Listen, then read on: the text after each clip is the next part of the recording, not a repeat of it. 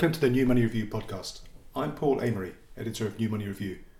My guest on this episode of the podcast is Scott Weatherill, who's chief dealer at a cryptocurrency market maker called B2C2 in Tokyo. Scott has recently published uh, what I thought was a really interesting article on China and blockchain. Uh, it's a topic that's attracting everybody's attention given that China's about to launch a new digital currency. So, without further ado, uh, here's Scott. Scott, welcome to the New Money Review podcast. Uh, could you please start by telling our listeners a little bit more about yourself, uh, who, who you work for, and what is your role? Yeah, sure. Um, a, a little quick bio on me. Um, I was a mathematics and probability student in Australia. And then after that, I um, I did six years in investment banking, both in the Goldman Sachs Sydney office and then in Tokyo. Um, in Tokyo, I, I, was a trader. In, in, the Sydney office, I was a, in FX sales. But in Tokyo, um, I think I matured a little bit more, and my focus was on currencies, um, and in particular Aussie, Kiwi, and Yen, because they're the local currencies in Asia hours.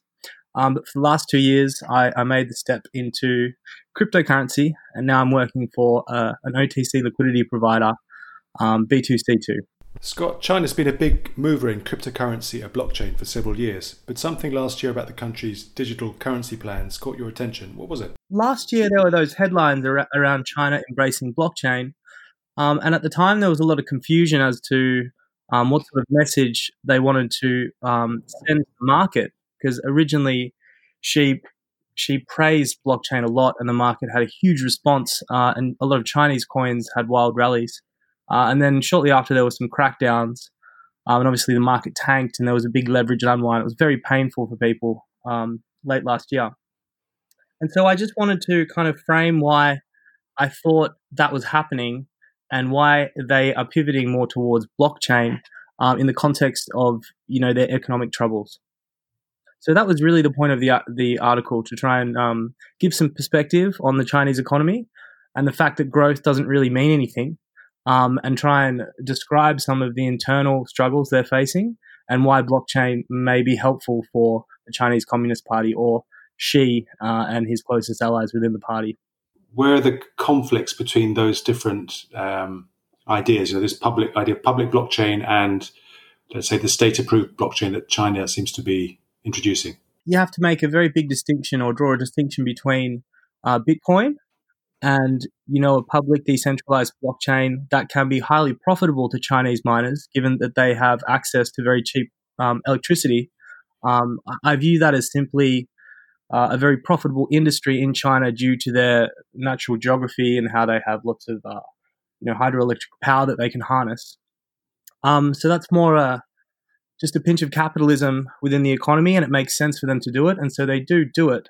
Um, but a state run blockchain um, that is implemented within the bounds of the borders in China, um, I think the only purpose that it could possibly have, uh, there's no real economic purpose. It would cost them money to run the blockchain. Um, and I assume there would not really be any mining, just uh, state run nodes. Uh, and I think that would purely be for the purpose of monitoring all the transactions within the whole economy, um, trying to stamp out corruption and graft, which there has been a, a long history of in China. You, mentioned in your article that one of the most popular apps in China has uh, has got a started recommending a course for the general public to educate themselves uh, about blockchain, and that those that course covers Bitcoin and Ethereum amongst other things. So they're not they're taking the, the technology as, as a starting point, and then let's say moving on to recommend blockchain as a as a domestic technology. Is that is that uh, correct? Yes, exactly. But um, I think you do like there's a big difference between Bitcoin and Ethereum and you know state-run blockchain. Um, obviously, the state-run blockchain is more just a, a database where they can monitor um, and kind of surveil the proletariat. Um, and in the app, yeah, that's actually, to put it bluntly, it's a propaganda app. Um, it's like the thoughts of uh, Xi Jinping. Um, and although it's the most downloaded app, I'm not sure it would be the most popular, um, but it's one that I'm sure you're probably recommended to download. Um, but yeah, I think the Chinese are pretty happy with Bitcoin, to be honest. It's a very profitable industry for them. They have um, great access to electricity. And if you popularize Bitcoin, it does make it easier for people to adopt a state run blockchain. for you know transactional purposes and day to day stuff. Okay, so the state-run blockchain presumably is is the infrastructure that will underlie the sovereign digital currency that everybody is uh, expecting with uh, with interest uh, from China. Yeah, exactly. It's basically just a digital yuan. I mean, they already have a digital yuan, um, but it's probably a little harder for um, authorities to track all of the banking records and the loans. Um, they want to centralize that, and that's a little bit easier to do if you have uh, blockchain technology um, managing the whole system. Sorry, uh, Scott. Let me just. Uh, I just wanted to clarify that. So, you, when you said they already have a digital digital one, you're talking about the uh, high level of digital payments that already exists in China through. Yeah, it's already um, through through through apps that uh, people use on their mobile phones and, and so on. Yeah, that's exactly right. It's already pretty much a digital uh, economy. It's virtually cashless. You have um, Ali Alipay and WeChat Pay, all of that sort of stuff. I'm I'm not an expert on the mechanics of those in particular, um, but for for instance, there's a huge amount of loan issuance going on in China, and there's a huge amount of um, corruption at, at, various levels of the state-owned enterprises. Um, and so du- during the creation of credit during that whole process. There's lots of deals being made between different, different people of various um, stature, and it's probably hard to track for the people in Beijing all of the financial dealings that are occurring at all levels of those state-owned enterprises, because essentially they're they're electronic records um, in different databases scattered across the co- country, you know, in, in different banks.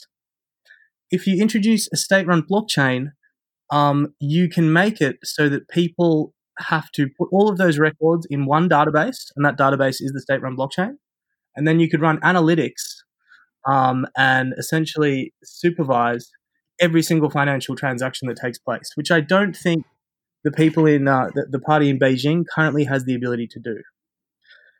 And so, in my view, introducing a state run blockchain would be for them to gain extra oversight about what financial dealings and loans and credit creation is happening on a provincial scale, which is where the where most money is predominantly being created. Okay, and so should we see this as part of a, a global trend towards uh, national digital currencies launched on blockchain? I noticed that last week some politicians in, Japan expressed concern about the end of the post World War II dollar standard and that Japan should hurry up its own plans to introduce a digital currency. This seems to be spreading very quickly around the world, this, this type of uh, initiative. Yeah, well, it's, it's, it's a good question. I mean, other countries certainly don't have the need um, to get more financial oversight. So I, I don't think other countries are in as much of a predicament as, as they are economically. Um, there's not as much corruption in other countries as there is in China. Um, and this is all coming from uh, Xi's push to enact very, very difficult reforms that are going to cost a lot of uh, elites in China a lot of money. And so there's a lot of pushback in order to get the necessary reforms through in order to rebalance the Chinese economy um, so they can move more towards consumption and, you know, broader wealth for the whole population. Okay. okay so let's, let's, talk. Let's talk a bit more about the the prospects of this uh, initiative succeeding, because I, I, have the impression that many people outside China are impressed by the country's economic might, by the technological advances we see in China, and are kind of watching with awe, in a sense, at the way that the uh, country seems to be head, uh, pressing ahead with these digital currency plans. From your article, I, I, gather that you're more skeptical about the chances of success, and you think that China has a, uh, some major internal economic problems. Yeah, exactly. I, I think um, uh, if you recall to when Xi, shortly after Xi came to power, I think in, in 2012, one of the first things he did was um, instigate another anti-corruption com- campaign. You know, the the most important, the strongest one ever. And of course, deleveraging has always been a theme that they've been trying to do. Um, but if you look at credit and the trajectory of credit creation in the country over the last, you know, eight years, they they haven't really been successful at all. And now they're pumping a huge amount of liquidity in you know, to, to try and compensate for the coronavirus more recently. But my point is that they know what they have to do.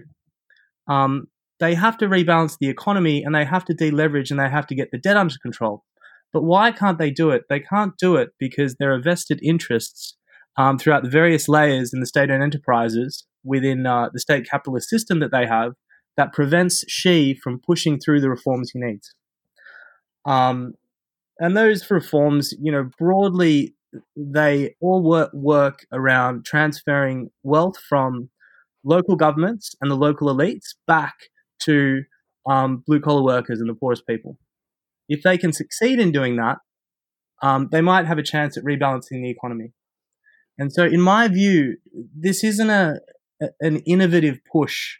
Um, this this isn't because the Chinese Communist Party lacked the technology.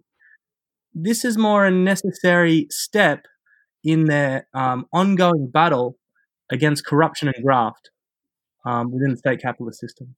Uh, okay, why do you think the uh, this political campaign is leading to um, what you call high levels of overinvest or o- levels of overinvestment or malinvestment? What what what prompted you to draw that conclusion? Um, sure. Well, um, I think there's a chart in my article where you can see um, the GDP by breakdown, and you can look at the composition of investment and con- and consumption um, in the U.S. economy and the Chinese economy, respectively. Um, if you look at the Chinese economy, uh, particularly over the last two decades, it's been extremely investment heavy. And w- we also saw that, as the article states, um, in the post World War II Soviet Union. And, uh, and we know how that ended. But the important thing when you look at that breakdown is you see a decline in the consumption by, by Chinese people as a percentage of GDP. And what that really represents is the fact that they are getting uh, poorer in relation to total output. So the way the economy works is it's purely investment driven. They do window guidance, which was basically what Japan was doing before they had a bubble, um, you know, in, in, in the early 1990s.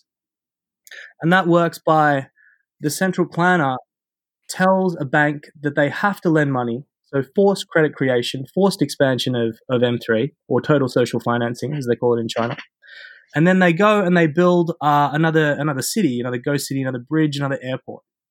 Now those assets they get recorded as as investments on the GDP ledger, and so you can you can still have huge amounts of growth, but those assets don't really provide you any revenue in future years. I mean, a, a ghost city's fine, but unless people are actually living there and there's an actual economy there that generates revenue and productivity, it's a pointless investment. Scott, so, let me stop you there for a second. I, I, I the, your argument sounds very convincing, but at the same time, I remember uh, hedge fund manager Hugh Hendry uh, producing some videos in China, probably more than a decade ago, after the global financial crisis. He went went around China. He showed the level of overinvestment in residential property, these ghost cities, empty apartment blocks. Uh, in a sense, he, he, put together a very convincing argument, but nothing nothing happened. And uh, what makes you uh, believe that you kind of have, have identified a tipping point now? Could they, could this not just no, no, continue have, indefinitely? I haven't, um, I haven't actually said that they're on the verge of a bubble or anything. Um, I quite clearly state that they only run into trouble when the FX reserves um, fall to a low level. And we've actually seen that um, they, have actually been creeping up of late. Um, but I think a couple of years ago, it might have been several years ago, there was a period when the FX reserves were dropping. And I remember I was in Hong Kong trading FX at the time. Uh, I think on a business trip. And when some numbers came out, you had an instant response in the risk markets. The equities um, were reacting very, very sensitively to the reported FX reserve numbers. And the reason for that is, is because if they can print as much money as they want and keep doing investment into non productive assets. Um, they can do that with a closed capital account for as long as the current account surplus um, protects the currency. The problem is if they can't defend the currency and they've printed so much money within China that it starts to try and flood out, then you have a currency crisis and huge capital flows. That's that's the real risk around the whole system that they're running. Okay, so let's throw the current uh, coronavirus outbreak and, and its effect on Chinese production into the mix? What, what effect is this having? Is this is this going to precipitate some wider um, damage? It's a very good question. Um, I, I, wish I really knew. I think I, I, saw on the latest John Hopkins data, there's over 40,000 people um, confirmed that have contracted the virus. Um, so I would imagine there's going to be pretty serious economic impact, particularly in Wuhan and, and the industries that are um, that exist there. But it's it's hard to it's hard to really say.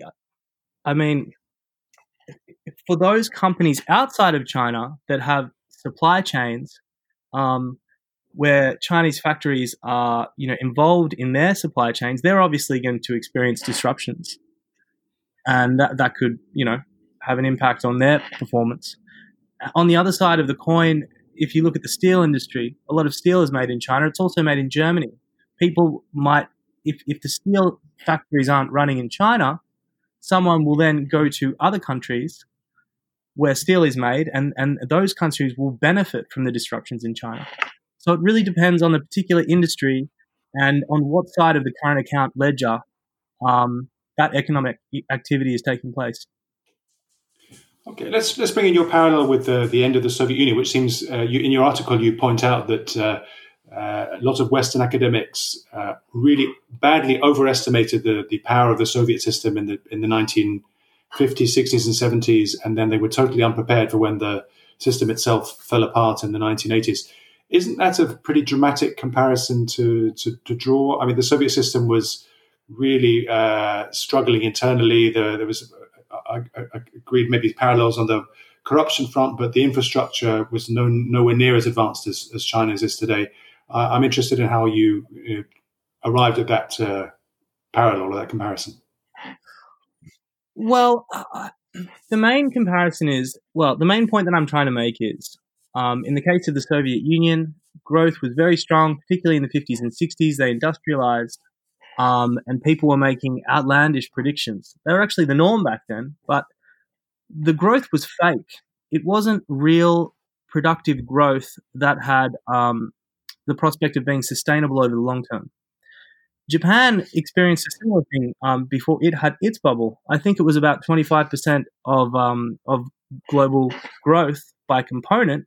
And then after the bubble, that um, that diminished down to I think sub five percent or something incredible. But at the time, at its height, when all of the growth was being fueled by forced expansion of credit, which is exactly what China's doing now, um, people were very bullish on the Japanese economy. They were saying Japan's going to overtake the US within the next ten years. So it's a matter of how you you measure true growth and whether it's whether it's sustainable and whether it's just the function of forced credit creation um, in M2.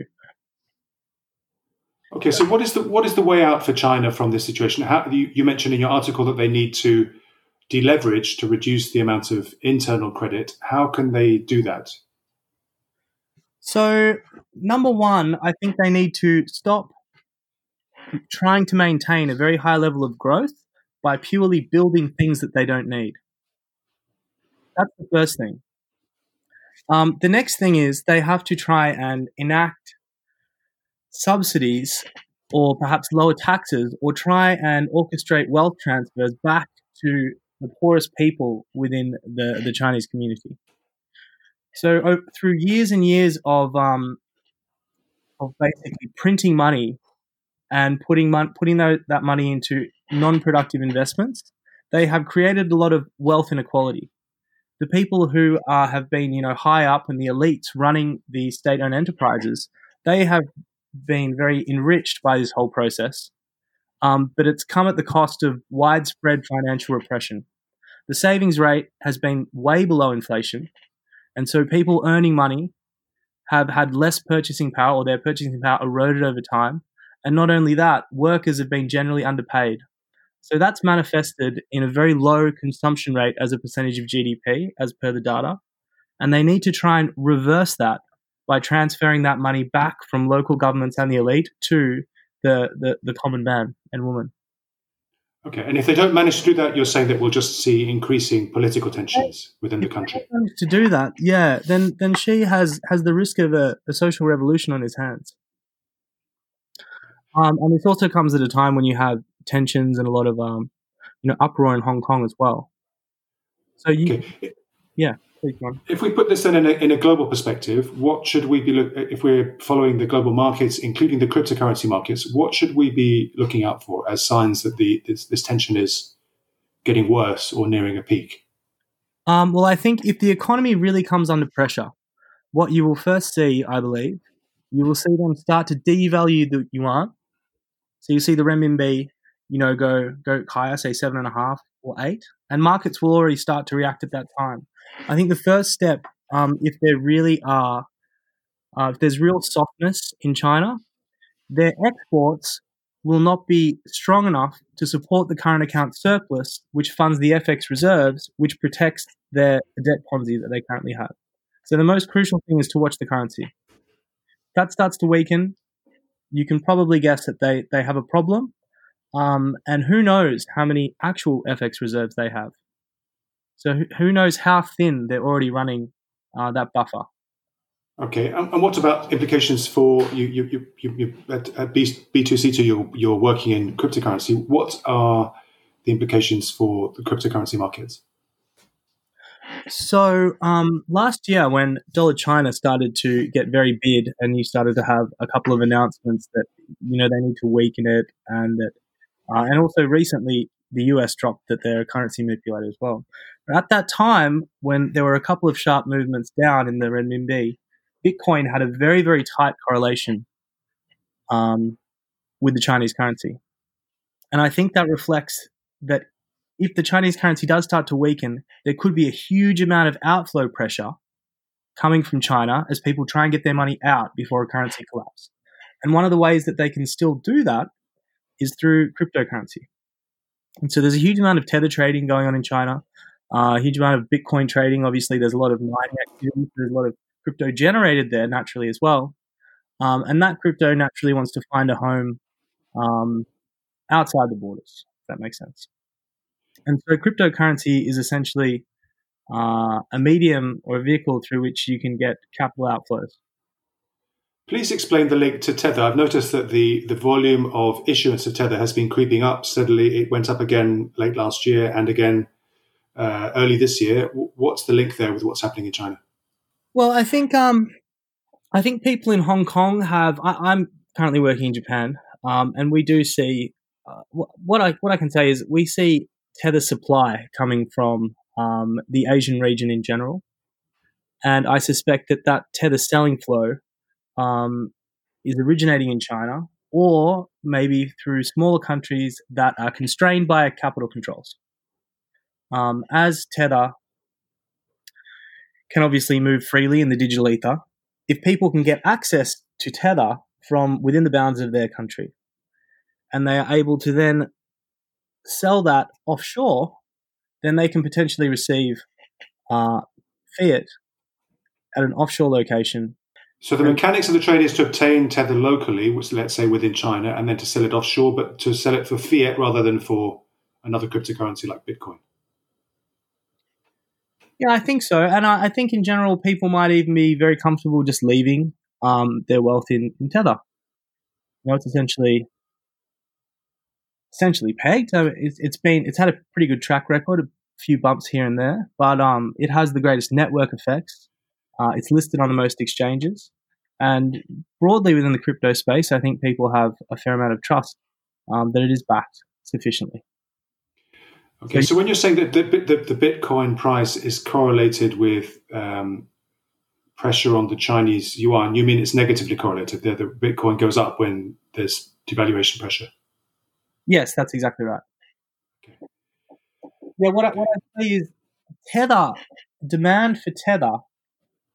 Um, I've also noticed the demand for Tether seems to be correlated with the strength of Bitcoin. That is to say, if you take the ratio of the Tether exchanges and the Bitcoin dollar exchanges, um, sometimes Tether trades rich, which you might find surprising. But at times when Tether is trading rich, I think that represents a broad amount of outflow pressure from Asian countries where there are capital controls. Okay. Some I mean, they're, they're... Bitcoin, some going to Tether, some might go into Ethereum. Um, but rich Tether is a good barometer of how much outflow pressure there is. Okay. Um, and what what overall trends are you seeing when it comes to the liquidity of cryptocurrency? Well, uh, the derivatives market in cryptocurrency, uh, particularly Bitcoin, mostly Bitcoin, really, is is very impressive now. Um, there's a huge amount of perpetual swap flow uh, volume going through BitMEX, but you also have a huge amount of flows going through, you know, the quarterly um, future on on OKX. There are also futures you can trade on Huobi. Those the Chinese derivatives market is incredibly liquid, and, and also it's a it's a great spot for HFT firms to be very active because um, it be, can quite can be quite lucrative um, trading the interest rate curves. So that space is incredibly liquid. It's, it's almost impressive how much leverage there there is because essentially all of these the deltas put on in the swaps and the futures they're leverage trades really they don't represent volume in the underlying cash markets. So what I'm just just to clarify, uh, Scott, so that uh, someone putting on a trade in um, a perpetual swap in Bit, a Bitcoin perpetual swap on BitMEX is not necessarily doing any conversion to or from fiat currency. No, they might have um, some Bitcoin. You have to collateralize that particular instrument with Bitcoin. Um, but say they, they put Bitcoin on, on the exchange and they take a position that doesn't represent any change in supply or demand of the the physical coins. It's just more someone taking a view, um, a leverage bet versus whoever's on the offer or whoever he matches off with on the trade, that the cash market will either go up or down. And so it's a leverage market on top of the cash market, really. And it's also probably about 10 times more liquid. Right. So, so, the derivatives market is helping drive liquidity in the spot market, you're saying? No, I, I don't think it's helping drive liquidity, but it can act as somewhat of a rubber band and lead the short term moves.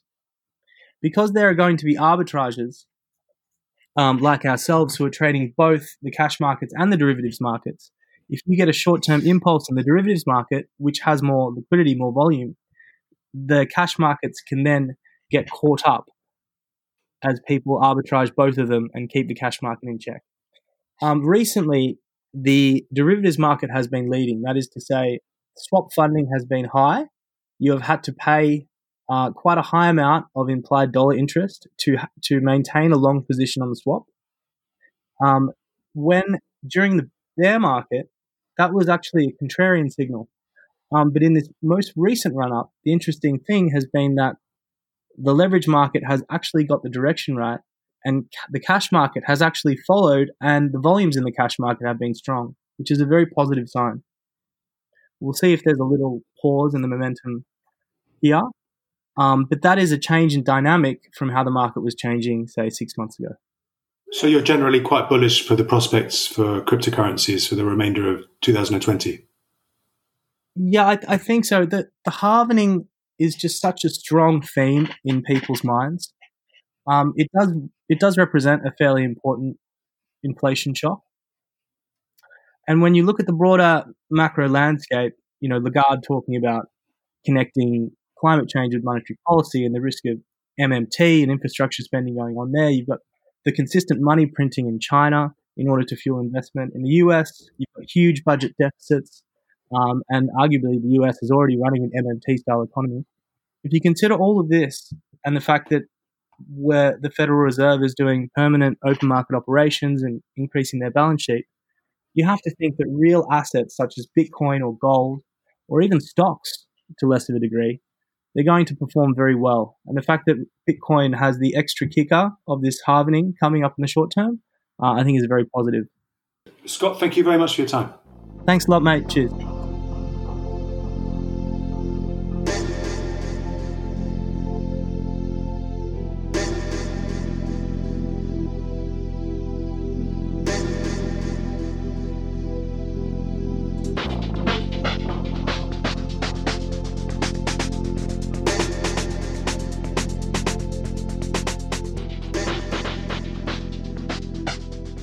For listening to this new Money Review podcast. The world of money is changing fast. We see new stores of value like cryptocurrencies, new ways of paying each other like contactless and digital wallets, and new ways of recording ownership. New Money Review's articles and our podcast can help you stay on top of what's going on. If you'd like to support our work, you can make a one off donation or a regular payment. Details of how to do so are on our website, newmoneyreview.com, at the bottom right of our homepage.